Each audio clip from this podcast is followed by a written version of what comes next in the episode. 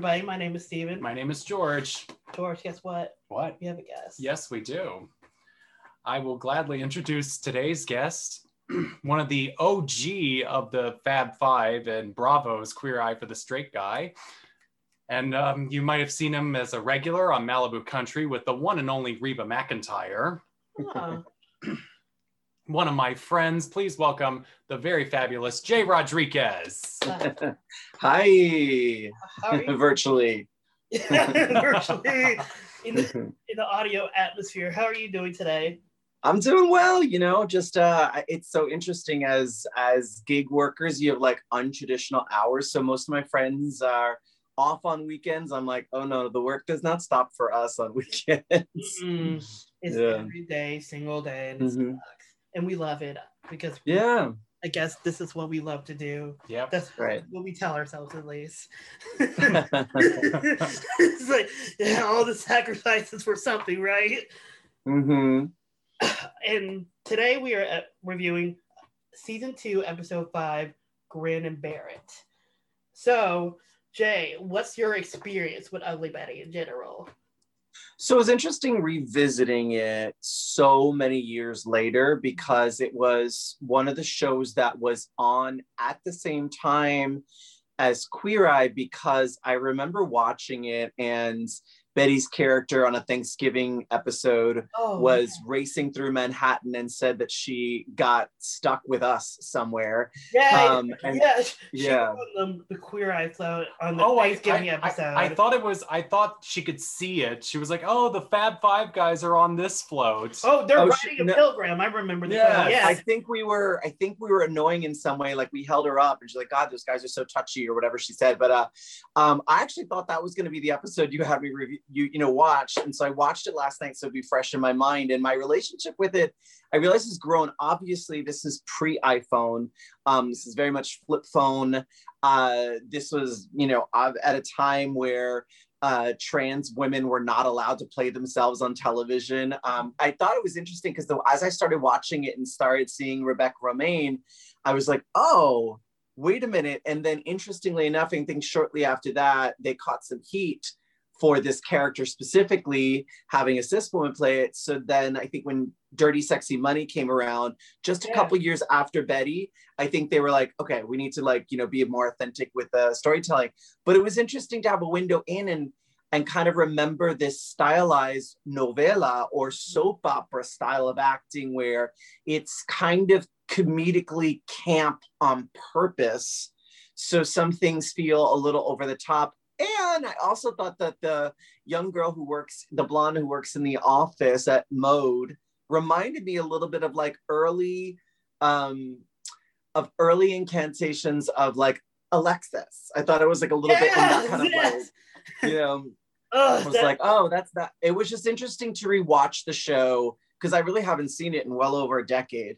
Hmm. So it was just like an interesting revisit. But I, I think one of the things that really actually started to hit me in the beginning was how if you're talking about something directorially um, and you know rest his soul silvio who created the show and brought it here from um, from its spanish speaking origins it was interesting to me to see the kitchen and the kitchen was like they were in havana or something but they're in new york and i'm like the way it was lit and it was like this cute little like it looked like literally they were in and i was like i have never been in a kitchen like this but you know when you're a certain ethnicity it, they always um, stylize it a little bit. And then anytime there had the scenes when in the kitchen there was like a little cha-cha playing. And it was like oh my god.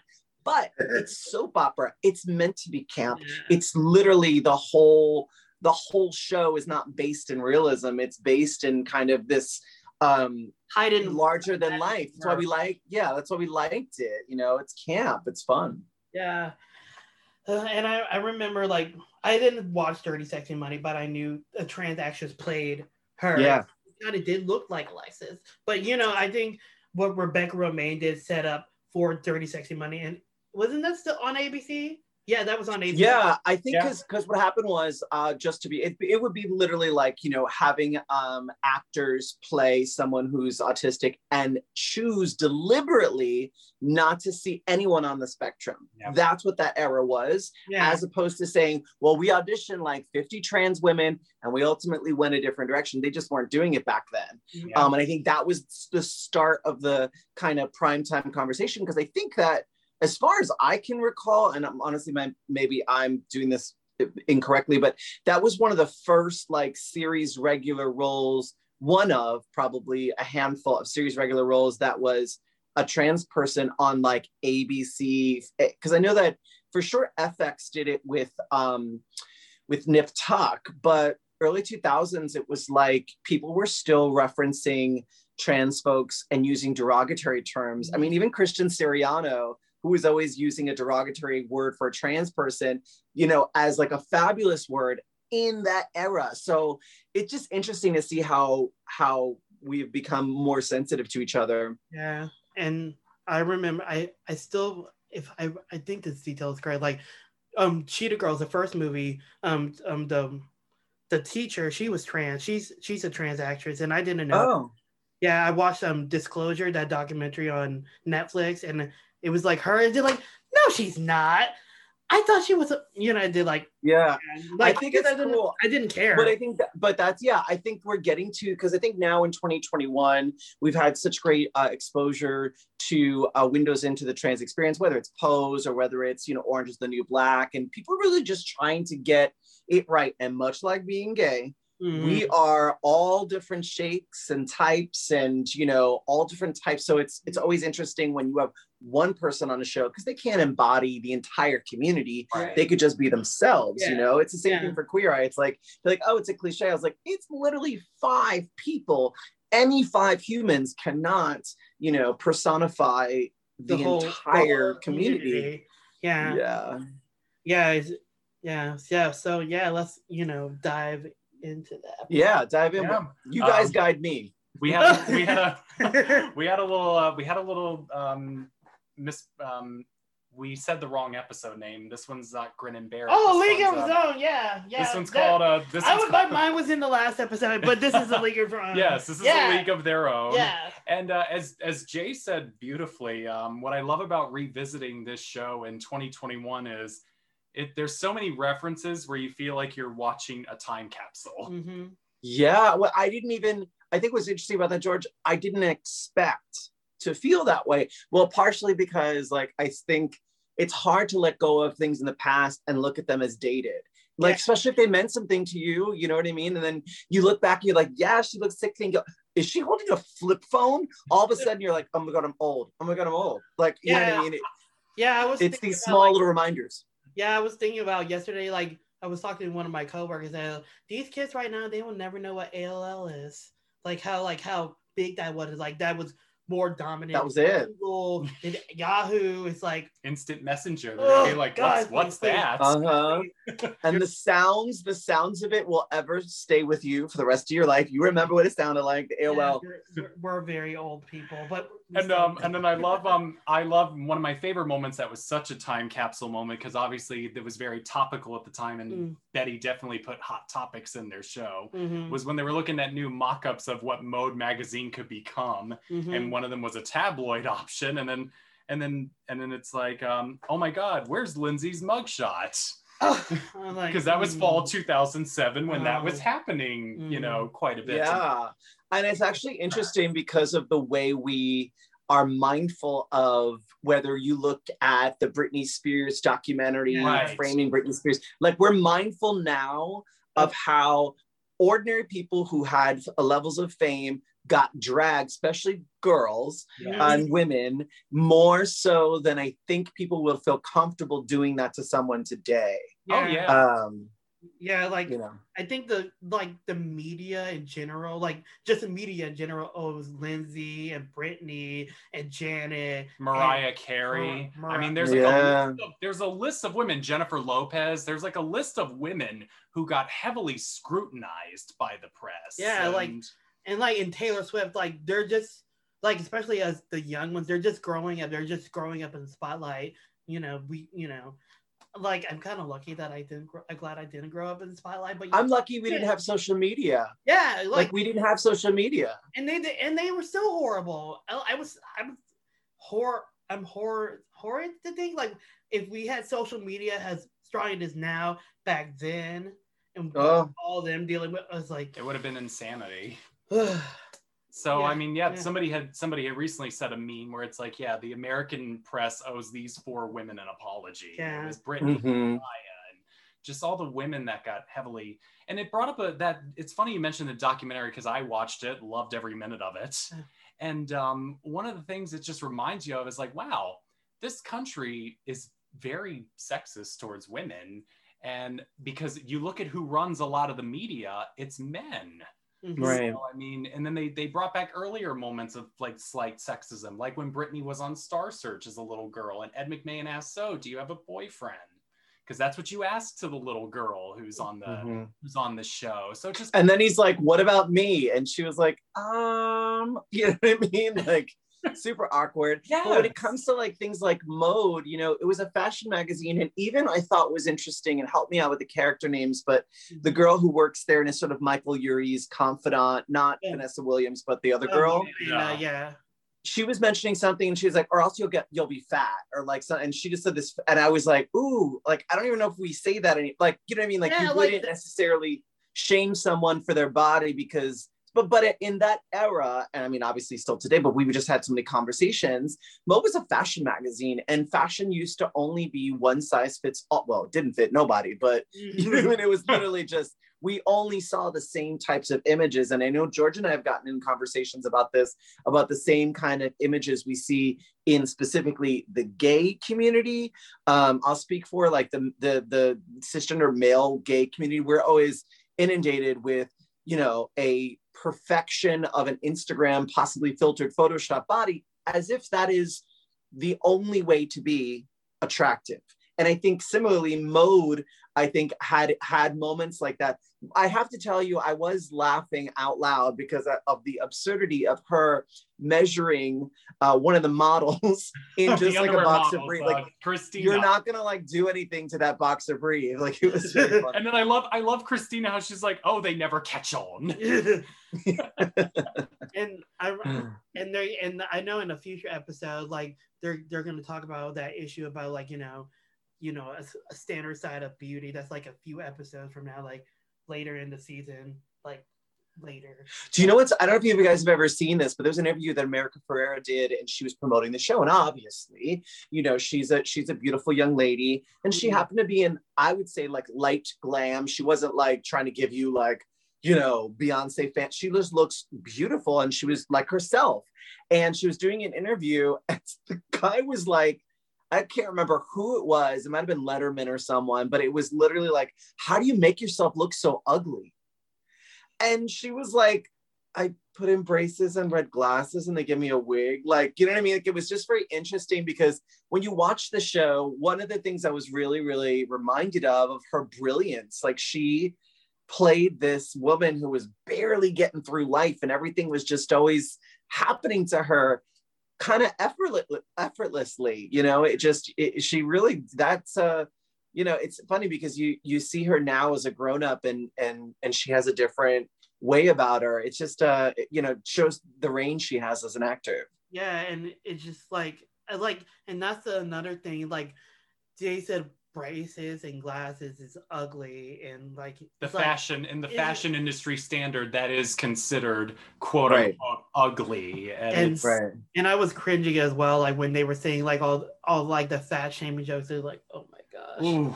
But he ended up, but you know what's interesting about that is I thought it was so interesting. First of all, A, I have a Michael Urie story. So Michael Urie, who plays Vanessa Williams' assistant on the show, he and I go way back because Vanessa Williams was a long time Zanna Don't fan, a musical I did for three months, and then it closed because I had to go do because I couldn't do Queer Eye and that at the same time. I tried for three months. And she came, I don't know, multiple times, brought her kid to like this, you know, off-Broadway musical. And so when I came to LA, I saw her at a party and she's like, oh my God, you have to meet Michael. And I obviously knew the show. Um, and we became friends. Well, lo and behold, you know, short small talk. I was like, oh, I'm looking for an agent, a manager. He's like, I'm leaving my agent and my manager. why don't we just why not I just drop the, the bombshell but be like but you can have jai rodriguez and that's what happened um, so talk about yeah so talk about people in the industry who really help each other especially at the height of his you know um, fame on that show. And I, even watching it back you see the subtle nuance of how brilliant he is um, when he's a storyteller. But what i really loved was that you know he didn't go on the date with the underwear model that he chose the guy who and even it wasn't just aesthetics. To me you could see there was a clear connection between the two of them. And i always say you, you know you, you may forget what someone was wearing but you'll never forget how they made them made you feel Mm, when they were around you know? So i like them together yeah. Well, that's what I loved. Um, you know, I loved I loved the introduction of this character because it was finally Ugly Betty's chance to show, as as you and I were talking about earlier, the how there's a broad wide spectrum of gay. It's not a there's many we we come in all shapes and sizes. It's not a one size Mhm. fits all in the gay community either. So I love I love that they had a I love that they had the non-stereotypical, you know. Yeah. yeah i actually think that michael urie is kind of like the depending on who you ask because he would be kind of the more dorky fashionista you know uh you know wearing probably what he normally wears to a gay bar. Um whereas in that era it was very just still the abercrombie body at the bars with the you know showing off the muscles. And i'm not that wasn't necessarily michael urie either. So it was interesting that you know someone who like michael's character might have been shamed by the gay community that he would choose to shame someone else in the and so it was a kind of a beautiful reckoning moment for a very strong character uh, that michael plays to have um i thought it was a kind of nice moment for him to have a, a, real connection because he's so always flotsing around and, and so busy and it was just so grounded and i was like this is so cute Yeah. you Like, know? like there's, you know, there's a lot of, you know, body shaming in the gay community. Trust, I, you know, Mhm. I'm as a you other boy from Houston, and like those gay bars are mm, when when they were still open back in the day, like back in 15 back in the old world Yeah, back, in the old world. back in the back in the good old days Back- what it feels like now because we're not even a full year into this and it's I been know. i mean next month is our one year anniversary of this kind of life What does one wear for a one year anniversary of the pandemic? I mean, it's just, gosh. we'll, we'll we'll get through. I don't I don't I don't know. I I I want it to end soon, but you know. it will it It just will. I, I feel i feel like the light is there at the end of the tunnel but the problem is we're just all now as a society in really really slow motion Yeah. we all Yeah. want to we all want to run to it but it's just slow motion but it, Mhm. like if everyone had their act together and treated it seriously when we first had it, it would have been I don't want to say gone because diseases are never gone.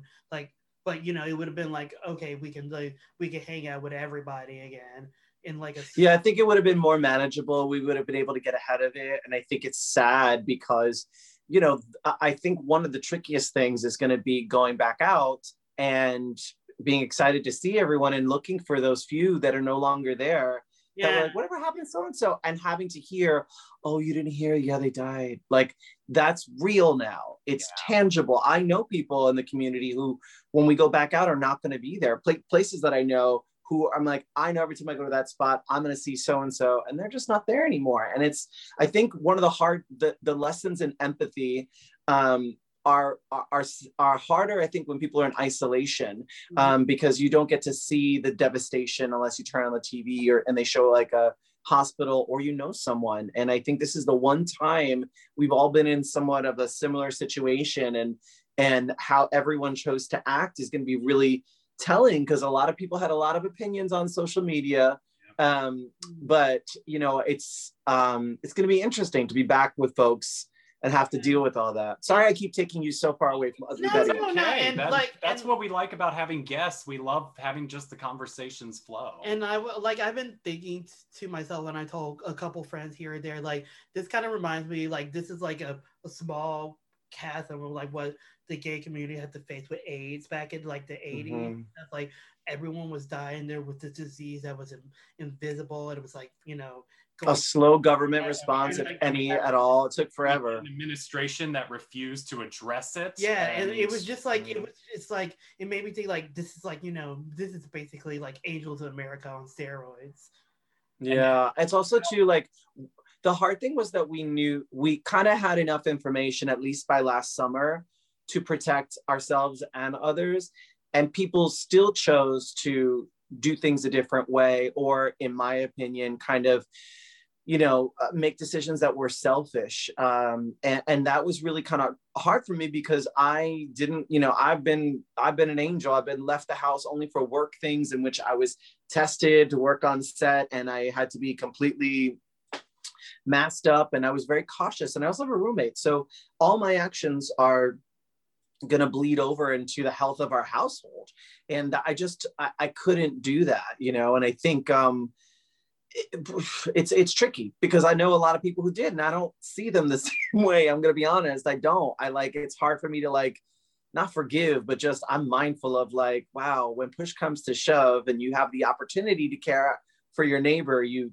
chose not to. But all right, And then there was that moment from, you know, for our community where a, a bunch of us probably went like this. Oh God, no. yeah, The Mexico stuff, like all the all the ones yeah, that do the pool party in Mexico, and you're like, yeah, th- like it was just like why? that's that's what I, when I saw that it's like wait, wait am I am I seeing still what am I still in a pandemic? Are are you guys in a Well, pandemic? that's the other. I don't know if you've been seeing that too, but also a lot of the footage of um, of of events in Atlanta, South Florida, um, kind of big maskless events, and I feel bad because a lot of the gig workers who are drag queens, whatever, who've run through unemployment and have no other source of income are being hired, and they're fine, they're safe on some platform, but they can't be responsible for the people there. And then even in that state, the leadership is bad, so people are kind of like doing what they want to do.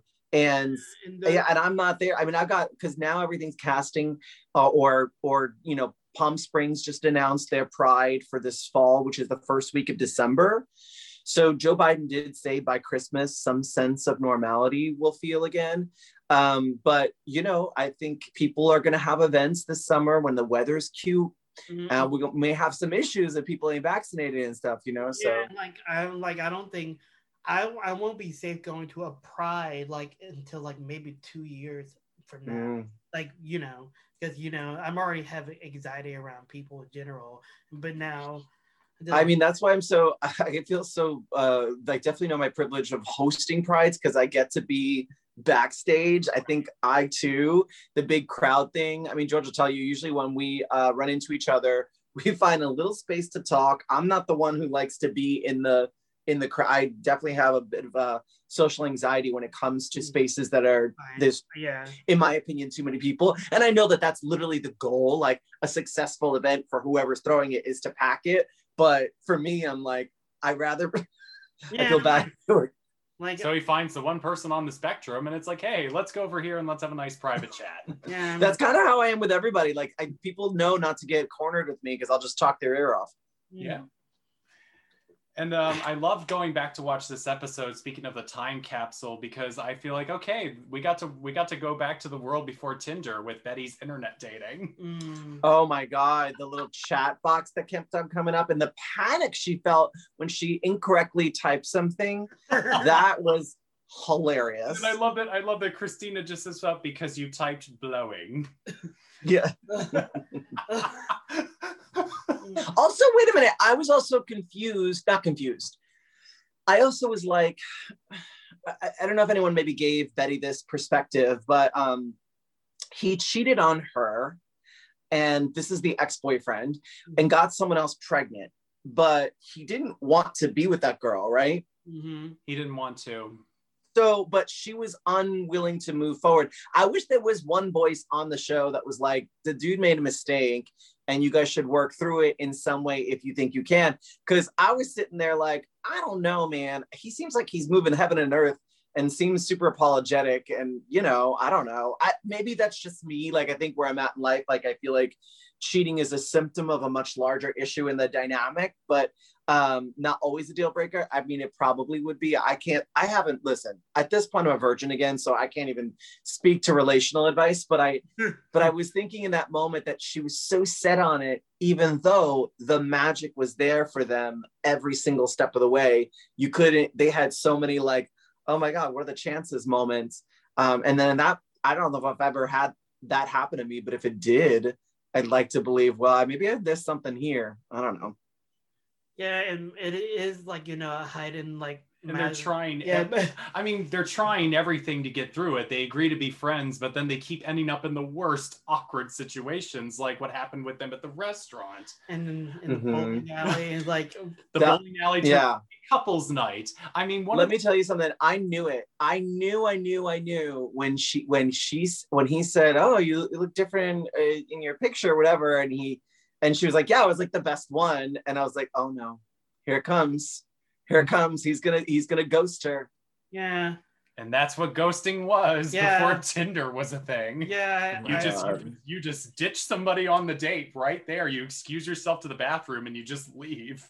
Mm. People did that. Even even Kelly Clarkson admitted that on an interview that she did that um, because she couldn't. The she was he was too self deprecating the entire date about his height because he was shorter than her. And Kelly went to the bathroom and was like, "No, you're going to put on your big girl panties and you're going to get out there and you're going to finish this." But then she just chickened out and she left. Mm. And then when Oh my whole- gosh. and then when the whole audience went, "Oh," and she was like, "I know I'm going straight to hell. I'm fully aware." but she was like, "But hey, a next, but hey, a decade later, I had a terrible date and I stuck it out with wine." Uh, so, um, and then um, just the other thing was uh, the main word I got because I always think of like a one-word association lately when I watch these is um, the word I kept thinking of was confrontation Mm. because if you Mm. do not because the reason why i kept thinking of confrontation was if you do not confront something it's just going to keep coming after you and that's what kept happening to betty and henry mm. They would Yeah. not they, would, they were refusing to confront the elephant in the room so of course they're going to keep running into each other yeah, the gonna keep- universe will always like make it, it happen and come up until you address it. And you know, Yeah, I thought also- it works. yeah, I thought it was interesting that they kept avoiding the what I thought was the obvious, right? And in the spirit of kind of uh, keeping pleasantries in front of each other, a part of me wanted um, Betty to have, you know, that Puerto Rican moment. I don't know if the, the family's background is, but to have that moment where she could be like, you know what, I'm taking these glasses off, read them to Phil. Like, if you want to get that out of your system, be like, okay, kind of just like, I've been so upset and bottled up, and I'm going to say some hurtful things, but like, I actually genuinely care about you. Are you big enough to just sit here and take it real quick so I can get it out of my chest? And I wanted her to have that because I felt like there was such deep resentment, but then she, as like, you know, we want people to think we are a good person. You know, she kept trying to be pleasant and like, let's do the right thing. Well, the right thing should be the right thing for you, not will work with somebody else. And it seemed like they kept avoiding the confrontation or the talk or the elephant. And it would have actually been much more intimacy building if they just let it out the ugly, the bad, not necessarily like, you know, I think we get so scared of hurting someone's feelings, but I think truth is a really great um, tool to bring people closer. Mm-hmm. Sometimes hard to hear, but you know, Right. And um, see, um, great work from the family in this episode. I felt like the last couple of episodes we've been watching were very mode focused and very Mm. Betty focused. So it was Mhm. great to see the family. Great work for Ana Ortiz in this episode. Yeah. yes. And then Ignacio got to get some great moments. I think my favorite joke was, "So, shall I make you and the Golden Girls some snack?" Mm. yeah, And that's coming to Disney I- Plus. Yes, I'm it is this summer. Golden Girls wow, Disney Plus. I mean, it is a Buena Vista touchstone Yeah, property. So, so- I own, all, wow. I own all the series on DVD, so I really don't I've been I've been going through it on Hulu. I just got to season five. I'm binging it from start to finish for the first time. I literally, I'm the same way. I play it at least a couple times a week. It's just part of, I was wondering why that was. And I saw a recent article actually at the beginning of the pandemic about why we watch shows we've seen a million times. And it said because it removes the element of anxiety. You Yes. know how it's going to end. It's comforting. It's a familiar friend Mm. and um and so a lot of you know I, I i have to i think about the times in my life where i'm anxious especially when i travel for work and stuff and you know if i know i'm gonna be around a lot of people i will like as i'm getting ready i'll bring my ipad and i'll have the golden girls on something about the familiarity of it kind of just settles me and makes me feel a little more grounded and it's it's bizarre but i know i'm not alone in it Yeah, I, I do that with um um Shameless and and Doctor Who and Buffy. Mhm. Like I've seen Buffy like Mm. like five, six times. Mm. It's still like like recent drama right now aside, George. Right. Aside, it's Right. still one I think it's still one of the best shows that ever been on a lot of fans came out and said you can still love Buffy and hate Joss Whedon. They're Yeah. not they're not Mhm. mutually, you know. So um uh, mine was uh, mine turned out to be a little gem from MTV from the 90s called Daria. Yeah. oh yeah I, I was watching that on a loop throughout 2020. Even though I had seen Wow. it a million times, I just found Daria Morgendorffer very comforting.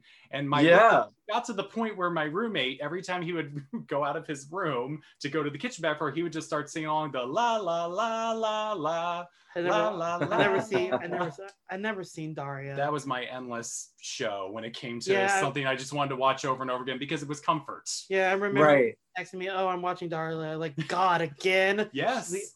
The- Can you watch something else? I, I I mean my big dream is to once I get a production company someday I want to produce the live action version of that. Oh yeah. Well, she certainly has.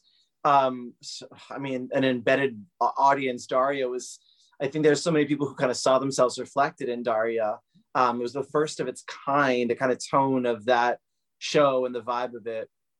Although kind of like little ugly Betty-ish. She's got glasses and a, and black bob, and I don't know. That's Well, maybe what's where funny the was Daria made fun of everything that MTV eventually evolved to as a network. Mhm. Daria made yes. Daria made fun of vapid, shallow people, and what did the network become filled with eventually? Shows like Laguna Beach and The Hills. Mhm.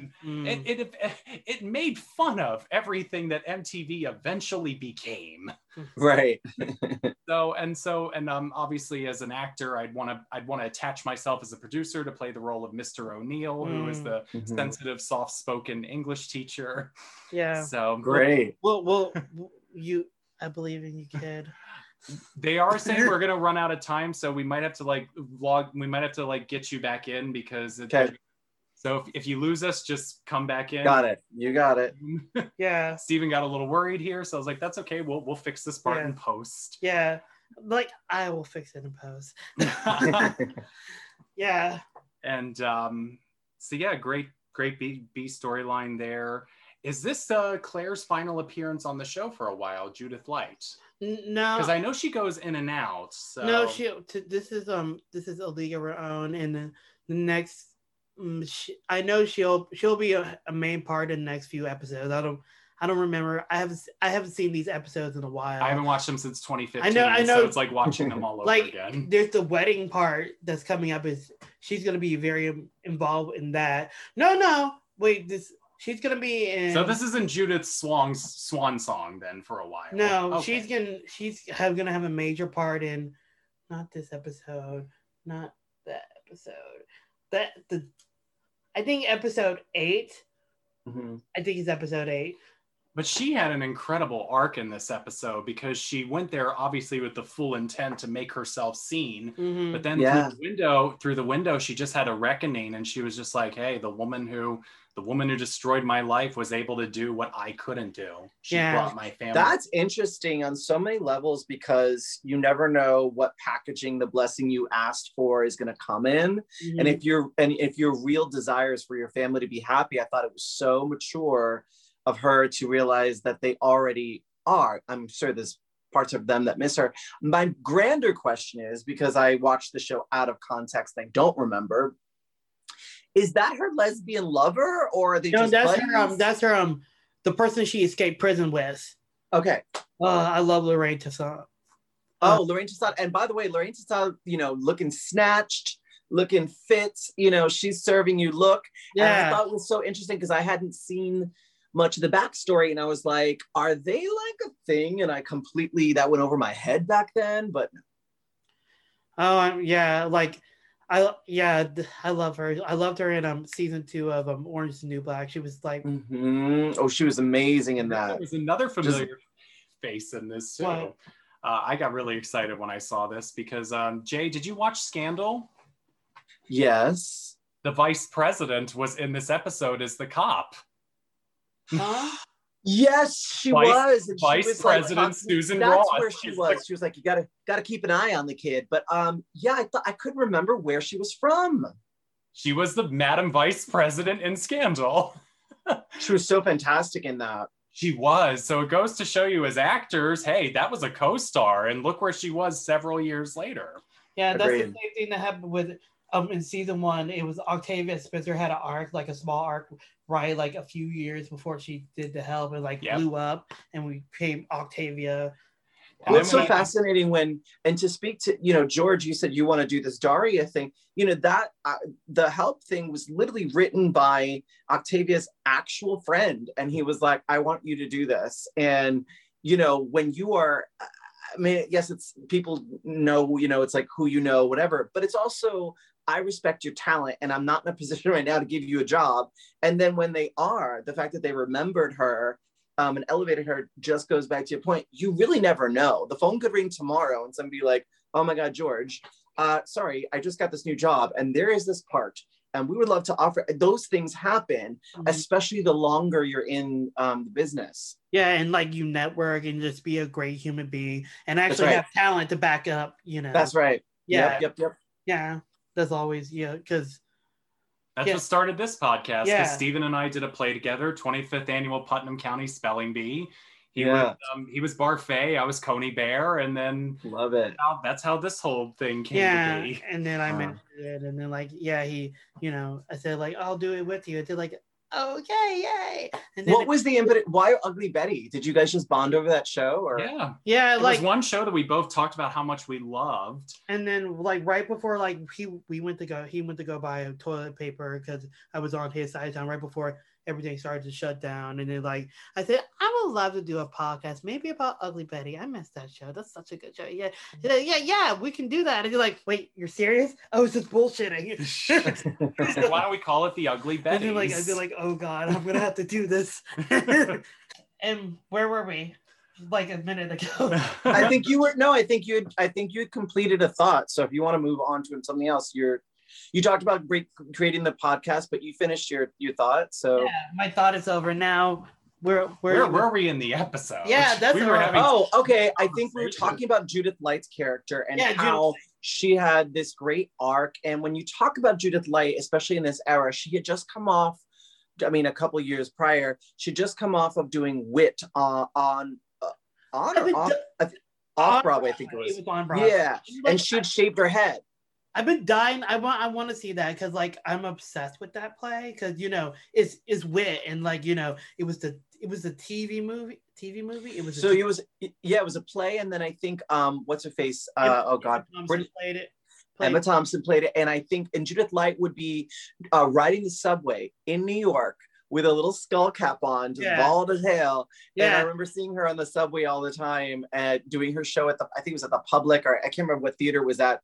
But you know, actors do that. They take these smaller jobs, like an off Broadway play, where you are not making that much money. There just isn't the money. And you do it to propel your art forward and to be seen. And Judith Light is one of those people who consistently always works. She may not be on the, you know, on the scandal style show or whatever, you know, the the biggest show that is at that moment, but she'll find her way in there at some point. Like, you know what I mean? like Like, like Oh, her work in uh, American Crime Story was fabulous. And season amazing. Marilyn Miglin. Oh my God. I mean, if I were to ever I'm curious, and I hate to be petty, but like I'm kind of curious about what her quote is. Like, I'm curious if you book her as a guest star, how much is she over scale? Because I get so curious as actors have uh, so much seasoning and so many credits. Um, you know, they because you know how they kind of credit people differently. Sometimes it'll say special guest star if someone's like really big or they just won some award. And I'm always curious about the money part because I think I live in a world where like I usually make scale and or maybe slightly more, but not like to that level. And it's just fascinating to wrap your brain around the idea that this diligence that people have in this industry where they're persevering even when things are tricky and tough that one day um, in my mind you can one day be rewarded and you could get three episodes on something but you so old and you have so many credits that you could buy a house with those three episodes like in my in my fantasy mind you know that's right that's kind of how it she won works. she won the emmy for her portrayal in american crime story because she was wow of course she should yeah for Yeah. miniseries because she was oh i mean as an actor i would just want to ask her if i ever got the chance how she i wonder in her mind how she was playing it because because obviously her husband was killed by versace's murderer Mhm. and i would ask her in your mind did you play it like you knew about your husband or you didn't know about your Mm. husband ooh because they always say the wife always knows yeah, Yeah. and also back in that day, and especially from that time, it was very common for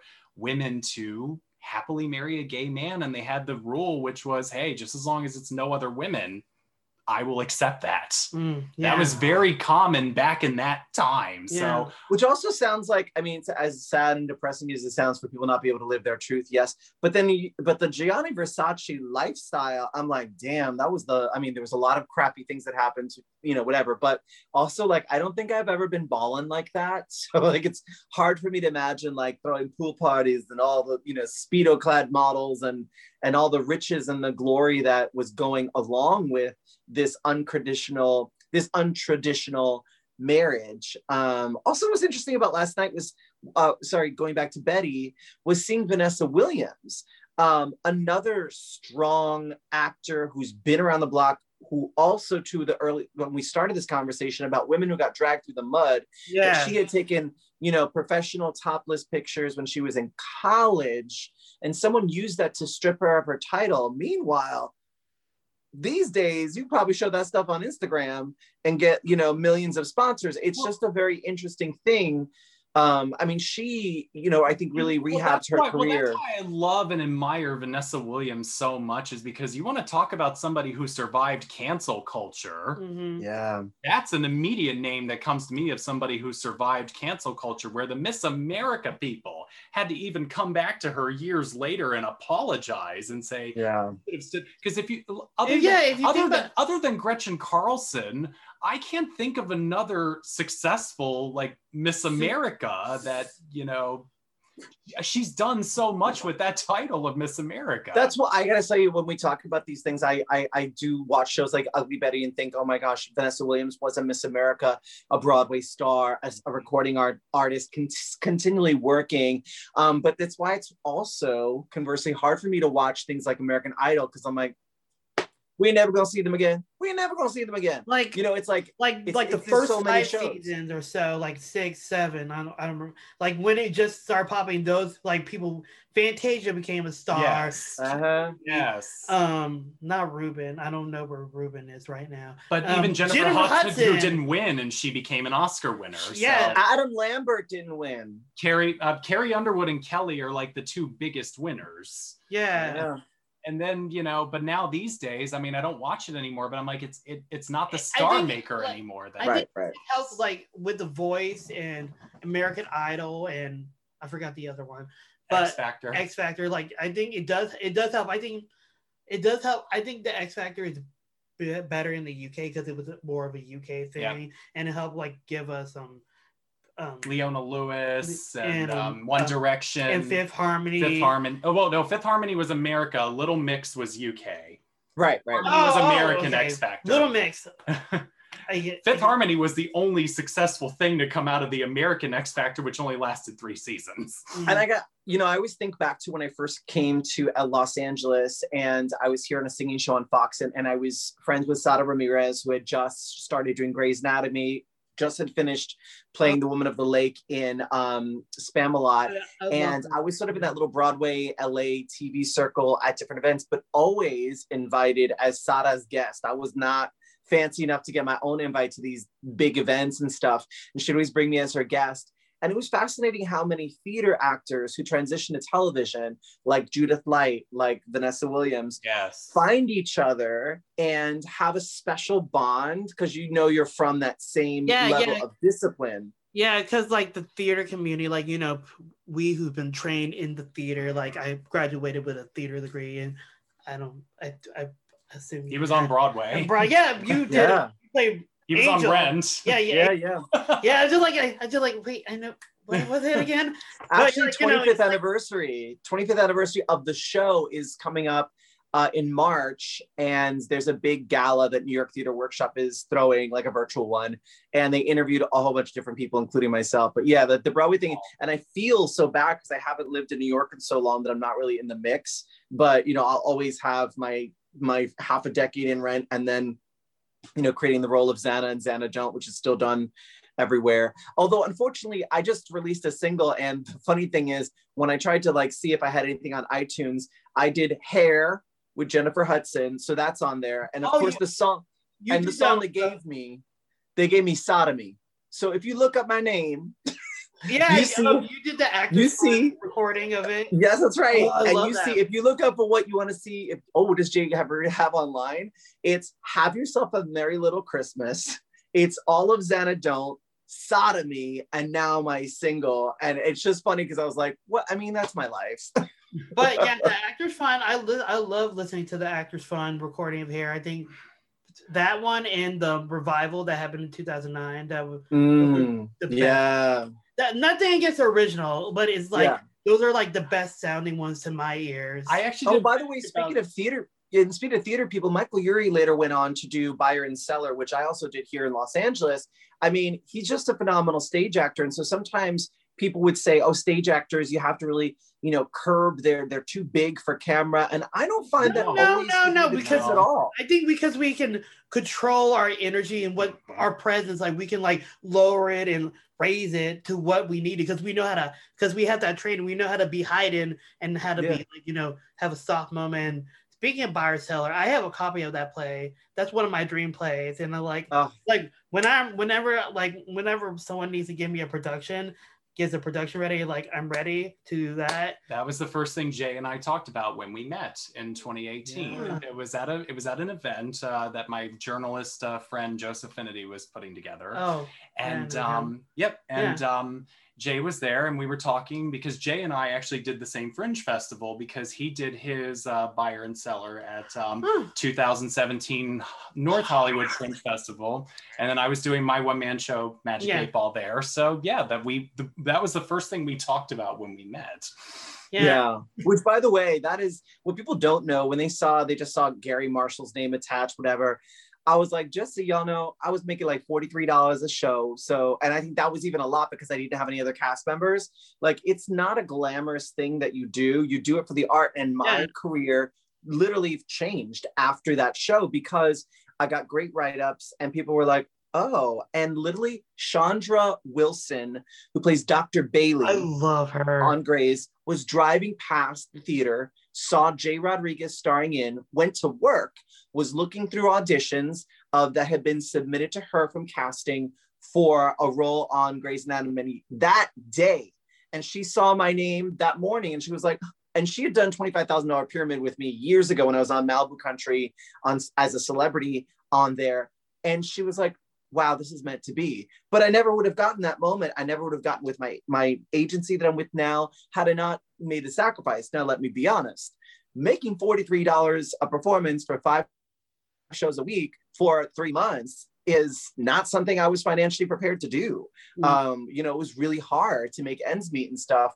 But the flip side is it looks so shiny to other people. You know, it looks like, oh, they got something going on. And I guess in some ways it did, but the commerce was the investment in my future. And it's it's hard. It's a it's a hard balance in this industry. It's Yeah. like so that's when i see people like michael urie on television um, like the barrett foas of this world all these other people who started on stage um, and make comedies or even dramas work on television. It's you know just kind of dispels that old rumor that you know stage actors are too broad for a camera. Well, because we already know how to, you know, we already know how to, you know, really let it out when Yeah. we're on stage. So because we already have the capability to use our entire body to fully let let a moment out, we know how to reel it in. Yeah, and there's that um, To bring it in for the camera, we know how to reel it in Yeah. because we don't go out to the audience. You let the camera come into us. Yeah, like there's Yeah. that sa- saying that like people who could you people could go from stage to screen, but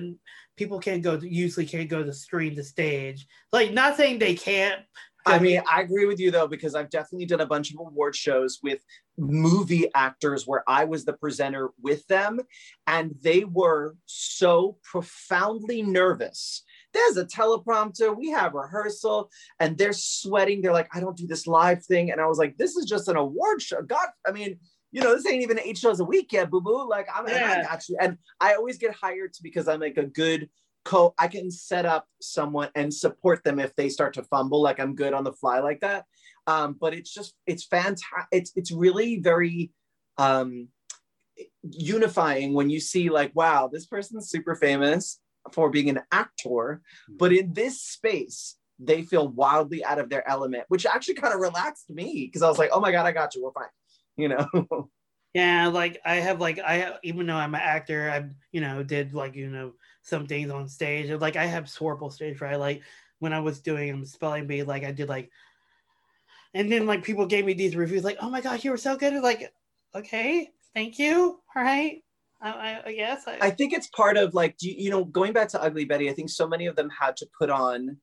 Well, I think the costuming was brilliant on, on this uh, series. So I think something about like putting it on, like Yeah. Michael Urie, you know, was always in the vest kind of look, which I always remember. Very dandy, very um, you know, almost UK in in his Yeah. aesthetic. And Vanessa Williams, you know, such. But it was like sometimes it's as simple as when you're on stage. Like you know, one of the easiest things was you know when I was in Rent when I'm me as a guy, it's not, it was just, you know, fine. But all of a sudden, when I became Angel, she came to life because it was just like you, you couldn't, your body was different. You're snatched, you got a tight little situation. You're wearing a skirt, you're in heels, you're suddenly, your posture is just different because of what you're being forced to wear. And those things um, weren't a crutch, but they actually were like interesting tools to help Yeah. me shape the character. And I wonder if on Ugly Betty, you know, like if that, if like America's wig, or if like her red glasses, or every time she put in the teeth, if it just kind of came to her, you know, this kind of, um, Well, that's the What- that's the kind of yeah. acting I prefer to do. I um I'm like an outside in kind of actor. I have to start from the outside with my costume and then work my way into my character. Mm. mhm. So I, I definitely prefer that. I feel like I feel like once the costume is on, I can become the character. Um, Yeah. I can just fall right into it because I have the costume and the costume is like that's like my anchor to you know get into the character and to and to lead the way. yeah, I'm, I'm more like kind of methodish. I like I like I do all this research and like emotional work and all that stuff, and then like the costume helps as well. I just you know I'm I need the full package, and then like like I'm I'm a I'm a all everything. I need everything. yeah. I need like a good a couple weeks, and then let me sit down with the script. Let me do what I need to do, and then I'll give you a performance. Work. And then, my, and then my and then my favorite thing to do, I, I did a movie for a couple of weeks, and I would always I was the only actor that did this. I would always go in, back into the hair and makeup trailer and just ask if they could, you know, wash the makeup off, just because that was like my way of putting the character down for the Mhm. night. That way, I could Mhm. just go home and get a nice rest before I get get up today to do the same exact thing the next day. So that was like that was my way of like putting the character down. That way, I could go home. Mm. I like that. I mean, I had to do a couple shows where they definitely offered, and I was like, "Are you serious?" And they're like, "Yeah, yeah, yeah come on in." Uh, to take the makeup off for you, and I was like, "This is cute," um, because you know some Mm. shows would uh, change my hairline with makeup, like maybe fill in the the sort of widow's peak, or I'm like receding a little bit there, so they'd spray stuff in, or even characters that um, you know were drag characters or whatever, and and, it, and you're right, it's something about like taking that hat off and just you know and giving yourself just as a human a break Mhm. you know to disconnect and be you. And if that character was heavy or there were things about that character that you know don't serve you in your real life um, being able to just rest it somewhere for a moment before you have to pick it back up again. Hmm And then like you know de-stress and like you know, I think about like when you said that, like what Heath Ledger had to go through, and like, and then what Daniel Day Lewis when when you know he was acting, not not now obviously because he retired unfortunately. Could come out of retirement though. Hopefully, I want to be in that. to produce. Daria and Buyer and Cellar for the both of you. Look at that. Boom. Yeah. Ask him. Yeah. oh, oh, Daniel Day Lewis would make an awesome Mr. DeMartino. So I, See? I I'm already I'm already kind of starting to cast the movie in the back of my head. Gotta put it out there. who would Yeah, I want? So he would make an awesome Mr. DeMartino. Mm. I, I I agree with you. I guess I will. I have to see it to believe it. I haven't seen. It, I, but I. and, and a show and a show that dealt with in a show that had jade, jaded 90s cynicism after after everything we were going through last year with the previous leader we had Mm. that 90s cynicism was like therapy for me I hear you. I hear you. I want to go talk about Betty's date because I don't. Yeah. Talk about that part yet of the sh- episode yet. Yes i mean the whole i felt like that whole part of the episode was painfully awkward whether it was the date or the dinner with um with um henry afterwards Yeah. everything was just painfully awkward yeah, we did talk about the date earlier. Well, because yeah, that was on a yeah, Yeah. just about how that was, and um, she was still staying and trying to have the time of her life bowling. Mm. She'll always try to find the positivity there, no matter what, and that's what I love about Betty. Yeah. And, and the show just encourages like even though like life has everything on, on you, everything is working against you, you can move forward through positivity. You know, it's like you know. move And through and this and this episode, I felt had a wonderful bow that that really wrapped up the episode, which was because after we after after Claire can emotionally say goodbye, Judith Light's character, she can emotionally say goodbye. Then it goes back to um, Hilda and Justin. yeah, and then And, and just because obviously, just to catch you up on the context of the show, Justin's character, uh, his father died, and so he he was grieving in his own way by trying to be his father.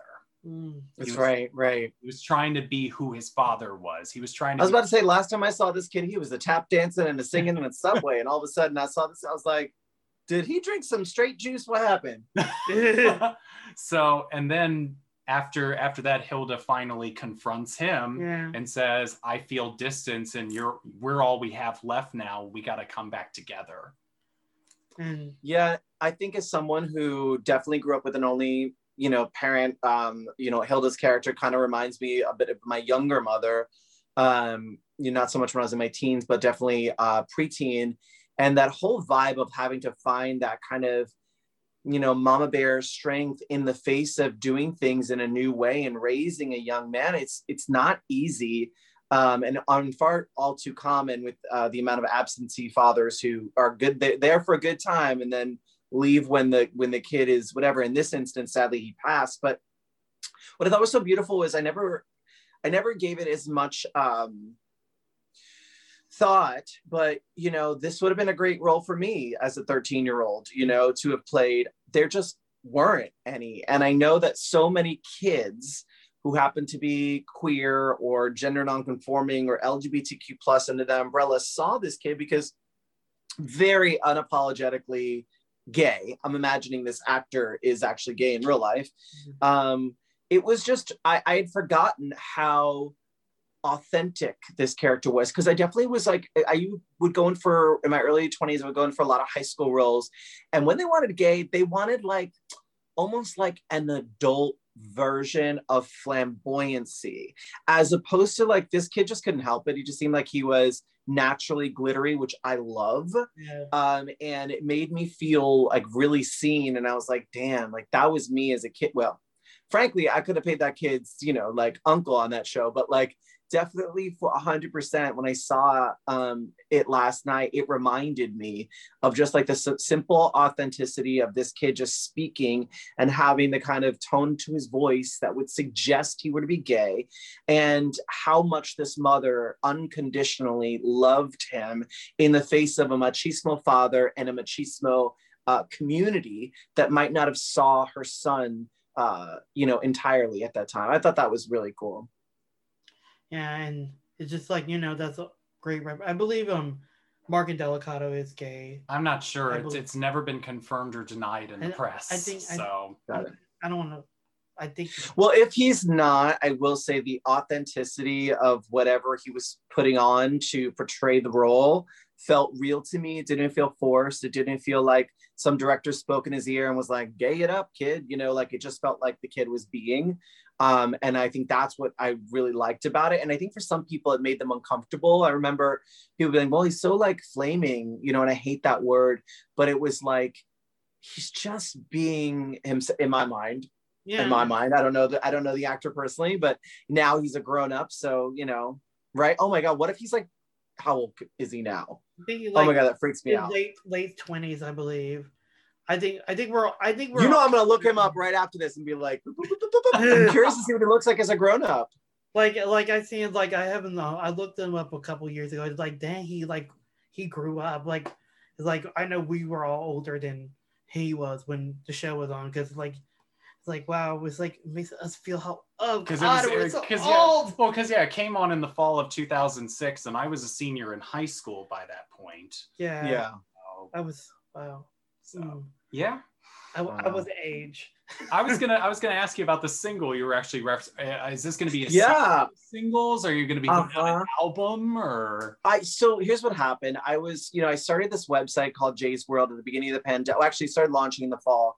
Um, I was going live every single day, and people were like, "You should get a Patreon or something that you know is accessible. It's free to follow, and there's different tiered memberships." And it wasn't that many people I thought would be interested in something like this, but also with no money coming in, I was like, "I gotta do something." so I started the website, and one of the things that I would do was once a month perform live, and people were like, "Do you have music we can listen to?" That's you know not right now, like you know buy or stream. And I had had such really dark experiences with it um, in my early 20s that just do poor management. I didn't know myself well. I didn't um, follow my gut or my instincts. So everything I attached myself to never really stuck. It never really was like me at all. And also, I just never really had a, a plan.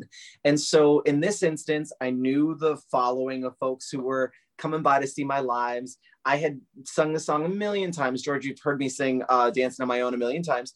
And I thought, let me start with something that feels safe for me and see how it goes. So I literally, my friend uh, owns a recording studio. And I honestly, I swear, the universe or whatever, you were talking about this earlier. And it just like sometimes when things just align. I saw he was like, we're open, safety protocols.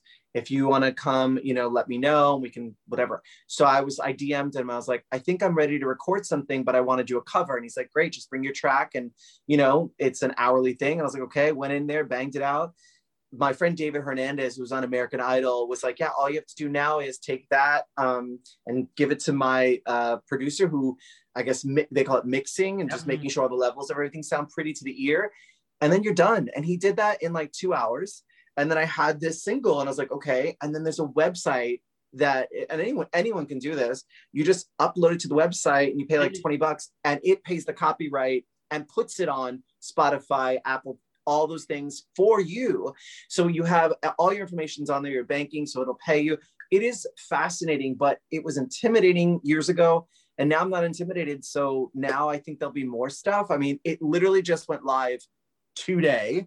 So um, so it's pretty cool. It's Dancing on My Own is a cover of a Robyn song, um, uh, but in the style of Callum Scott, who uh, was on the X Factor in UK, I think, and, and released the single. And um, yeah, and so it's you know one of the things that scared me most. I've been trying to lean into the things that scare me, yeah, and and that I feel unfinished business with. I guess I could say. yeah, like like when you lean into stuff that scares you, that's the thing that you should do because that will help you grow and like move you to the next level that the universe or whatever you believe has for you. Because you never. yeah and i think i went into things yeah like i think i kind of went into the idea of it wrong back in the day. I went into not doing it. I, it, I was paralyzed because i thought i'm too old. You know I, I don't i don't have millions of followers. Who would even buy this? Why would i waste the time and energy? And i was talking to a therapist after a couple years i hadn't been singing. I came here i was just doing tv tv and and then there had this big gap and i got depressed and he was like when was the last time you sang and I said, Oh, I don't do that anymore. It doesn't make me money. He's like, That's not what I asked you. I asked you when was the last time you sang because I have a feeling that that part of you connects to your joy and you keep silencing it because you're saying your joy is only of value if it makes you money. Mm. And I think you need to reframe that. So I started going to karaoke nights and just letting, you know, that part of my life be there. And then started touring with cabaret shows. And all of a sudden I realized, yeah, I think me on stage with a mic and music has always been something that anchors me and makes me feel in my body and makes me feel like authentically me. But I I, I put a price tag on it. If I wasn't making coin, it was like not of value. And now I've learned to receive the value in a different way. And so, yeah, I hope to do more. And it was very easy. And you could literally record something in GarageBand, send it to a mixer, pay a very small amount of money, and then they just make it sound pretty. And then you upload it and you're Yeah. literally done. And people have been doing this around me for like years. And I was like thinking that they were paying thousands and thousands of dollars. To, they're like, no, girl, this was not. I was like, oh, well, I'm behind. I'm behind. Yeah, my Yeah. best friend back home, he um he he recorded on GarageBand. He created an album. He like he uploaded. He had the in Houston, the Houston Chronicle named him the best album of the year in 2017. See? Yeah, he said See? that was done, and he just you know, and we and we do whether it's music, painting, acting, singing. Or in Betty and or in Betty and Henry cases, each other, they eventually gave in at the end. Yeah, like you know, we do it because we we we love what we do. Like you know, that's what that's what art is about. Like we we would do it if we weren't getting paid, but you know, we're telling to get paid. That's right. That's right. And listen, I mean, you're literally the first interview. You're the first people I've talked to any, uh, since this happened. It just because it literally you upload it and they're like, "We'll let you know." Like they don't give you a date. So I was just like, "Okay." And then I got all the emails this morning, like, "Your song's on Spotify. Your song's on iTunes," and I was like, "What do I do now?" Like, It's promote very, it, like, overwhelming. But yeah, it's I'm I'm I'm I'm really excited for you to listen to it. But I think you know, I think if anything, the takeaway is it's never too late. It is never too late for you uh, for anything that you really want to do if you just commit to it. And that's honestly in the pandemic, I started creating structure for myself, like, you know, a schedule for lack of a better word, because I didn't have. Please, the first couple months, I was like, "This is a vacation." I discovered a, how delicious pizza is at midnight. Like, I did things, you know, like I gained about, I would say 17, 18 pounds, um, which literally just went right to my midsection. I still have, I'm probably like three months pregnant and I'm okay with it. but in the beginning of the new year, I wanted to just get um, a little healthier with my eating because I started feeling like even just getting up off the bed out of the morning, I was like, "Ugh," and I was like, oh, wait a minute now. I'm too young to be like aching Yeah. and whatever. To, so just not for the objective to look like a model, but just to feel strong in my own skin Yeah. with no comparisons to someone else's body. Yeah, I I went vegan in the middle of last year, and like I haven't had meat in so long. It's like I look at shrimp, it's like I still miss seafood so much. But I like I've been like weaning myself off of chicken and beef stuff, but like like seafood is the thing that I miss. Like I like the other day I had a craving for sushi, this great sushi place that I when I first moved here that I used to eat all the time. And I did like maybe just one California roll. It won't hurt. like no, no, I'm good. I'm a good Don't they have? They have to have some kind of vegan option. Yeah, it's there- probably not going to be there's, fun. yeah, but- there's vegan sushi, but you know, I, I just like you know, that's what I would have bought. I would like, I would have like, eh, whatever. oh my gosh.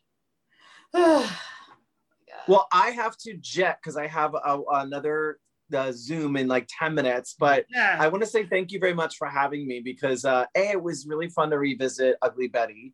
But I think more importantly, just to be able to talk with other artists who, you know, are kind of in the same boat right now and just we're all kind of being resourceful and innovative about how we do our art. And I love that this was just an idea that you had in your mind and you decided to let it out and share it with someone you trusted. And now you have something to be proud of. And it's, it's Yeah. I'm really excited for you guys. yeah. Well, thank you. and thank I'm a, yeah, and just and it's just like you know, I we got to meet so many people. I got to meet you, like you know, someone I used to see on TV back in the day, and like Mhm. like you know, I don't know where this is gonna go now in the future. Well, you just have to listen. Like anything else, and that's honestly the what I'm. The one thing I've, I've learned from people who are successful in these spaces and virtual spaces, they say it doesn't matter if one week you have a bad one or the next day you have a good show. Like especially with my live shows or my posts on my website, it's just the consistency Yeah. of keeping it going. Don't stop. Don't get in your own way or you know compare Yeah. yourself to others. Yeah, like Keep it yeah, going like, because it's a good thing. yeah, that's what art about. Don't Absolutely. and life about. Don't get in your own way. That's what I'm learning. But yeah, thank you for having coming along. Yeah. Thank Yeah. You for- Anytime. I appreciate it so much. Yeah, Yes, and I hope to see you both in the new world. yeah, and, Yes. and, and- yeah, in, in real life, and we'll see each other Uh-huh. face, Yes. and then we'll talk all. We'll talk each other's ear off. Yes. That's right. luckily, and luckily, the place I would usually run into you still hasn't closed, and that's Revolver. So and I think we I think we are set for I, I mean I don't know personally, but I do know that the owner is not letting it go. He really wants to hold on and, and I think they, you know, they made a deal with the rent and stuff. So that's in a good space for them. So hopefully by fall, maybe late fall, they'll figure something out. It's gonna really depend on our numbers and our responsibility as a nation. Yes. So Yeah. we'll see. And now that Joe Biden's in office, I think thank God. everything is going to get better. yes. Yeah. Yes. All right. Mwah. I'll see you guys Yeah. soon. Yeah. Okay. Bye. Bye. Okay, shall Yeah. we just sign off from here? Yeah. Without further ado, my name is Steven. My name is George. Bye. Bye. And, Right. Uh, and stop.